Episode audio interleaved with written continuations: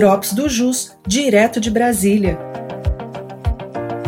Um boletim semanal com as principais notícias dos poderes executivo, judiciário e legislativo. Olá, eu sou Vitor Hugo, advogado da Unidade de Brasília, e neste episódio vou compartilhar com vocês as principais informações da última semana. No Poder Judiciário, foi publicado o decreto que dispõe sobre os benefícios fiscais e seu acompanhamento relativos a créditos de PIS e COFINS. O presidente da República fez algumas nomeações importantes no Poder Judiciário. Nomeou a advogada Daniela Rodrigues Teixeira e os desembargadores Teodoro Silva Santos e José Afrânio Vilela para os três cargos de ministros do STJ. Um tribunal agendou a sessão solene para a posse dos novos membros para o próximo dia 22 de novembro, às 17 horas. Nomeou também os juízes federais Alexandre Machado Vasconcelos e o João Carlos Maier Soares para o cargo de desembargador federal no TRF1. O Ministério da Fazenda publicou portaria normativa que dispõe sobre a ação afirmativa de gênero para o preenchimento de vagas de conselheiros do CAF e delega competência ao secretário executivo do Ministério da Fazenda para definir a distribuição de conselheiros indicados pelas confederações representativas de categorias econômicas e pelas centrais sindicais. No Poder Judiciário, o plenário virtual da STF finalizou o julgamento de duas arguições de descumprimento de preceito fundamental, ADPFs, em que se discutem a inclusão de empresas do mesmo grupo econômico em execuções de verbas trabalhistas. O plenário, por maioria, acompanhou a ministra Rosa Weber pelo não conhecimento da ADPF, por entender que a pretensão se volta ao entendimento jurisprudencial consolidado do TST, sem que tenha sido demonstrada a configuração de controvérsia jurídico-constitucional relevante. Já no plenário físico, a Corte retomou o julgamento dos embargos de declaração nos recursos extraordinários nos temas 881 e 885, os quais discutem a modulação de efeitos da decisão, que definiu os limites para alteração ou modificação de decisão tributária da qual não cabe mais recurso, ou seja, coisa julgada. O contribuinte e os amici curiae, por meio de embargos de declaração, pedem que o entendimento da Corte nos temas produza efeitos somente a partir da ata de julgamento. O julgamento foi iniciado no plenário virtual e destacado para o plenário físico a pedido do ministro Luiz Fux. Apenas para recordar, em fevereiro de 2023, o plenário da Corte definiu a seguinte tese para os dois temas.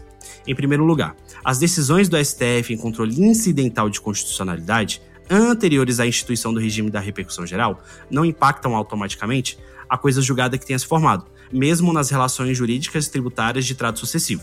Em segundo lugar, já as decisões proferidas em ação direta ou em sede de repercussão geral interrompem automaticamente os efeitos temporais das decisões transitadas em julgados nas referidas relações, respeitadas a irretroatividade, a anterioridade anual e a anterioridade nonagesimal, conforme a natureza do tributo. Ou seja, restou decidido que nos casos em que o contribuinte obtiver decisão favorável transitada em julgado, permitindo o não pagamento de tributo, perderá de forma automática o direito, quando o STF considerar a cobrança constitucional. O relator dos embargos, ministro Alberto Barroso, votou por não conhecer dos embargos em razão da jurisprudência pacífica da Corte pela impossibilidade de os amici curiae oporem um recurso. No que se refere à modulação dos efeitos solicitada, alegou-se que não se vislumbra razões de segurança jurídica que a justifique. O ministro destacou que desde 2007 a Corte deixou claro que o tributo era devido e, portanto, rejeita os embargos e os pedidos de modulação. O ministro foi seguido pelos ministros Gilmar Mendes, Carmen Lúcia, ministro Cristiano Zanin, ministro Alexandre de Moraes e ministra Rosa Weber, que tinha apresentado o voto durante o plenário virtual. Abriu divergência o ministro Luiz Fux, em que discordou do relator sobre a jurisprudência pacífica da Corte pela impossibilidade dos amici curiae oporem o recurso. Ao seu ver, o CPC permite de forma expressa a oposição dos embargos e, portanto, conheceu do recurso.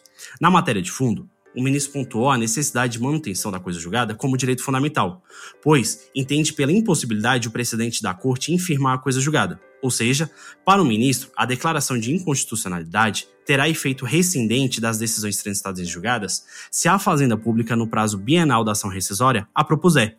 A desconstituição da coisa julgada sem ação específica gera insegurança jurídica. O ministro ressalta ainda que, quando do julgamento em 2007, a Corte declarou a norma constitucional, mas não expressamente dispensou a propositura da ação rescisória. Tal dispensa foi levada em consideração somente em fevereiro deste ano. À vista disso, propôs a delimitação do termo inicial da modulação no sentido da dispensa da ação rescisória específica, admitida a declaração de inconstitucionalidade como uma espécie de rescisória universal a partir de 2023. E, portanto, o julgamento da constitucionalidade teria um caráter resolutivo das decisões transitadas em julgados. Por fim, votou pelo provimento dos embargos de declaração e foi acompanhado pelo ministro Edson Fachin. Por outro lado, o ministro André Mendonça inaugurou outra corrente. Votou por somente excluir as multas de qualquer natureza, mas, excluídas as multas, o débito principal terá a correção devida pela Selic. A exclusão das multas alcançará todos os contribuintes com decisões transitadas em julgado, bem como os contribuintes que não possuem decisões nesse sentido. O ministro entende que não houve dolo ou má-fé, uma vez que o contribuinte estaria somente cumprindo decisão transitada em julgada, ou seja, o ministro, nesse caso, não propõe modulação. Sintetizando, são três votos diferentes o do relator para não modular, o do ministro Luiz Fux para modular somente a partir de fevereiro de 2023 e a do ministro André Mendonça que apenas exclui as multas. Após as manifestações, pediu visto ao ministro Dias Toffoli.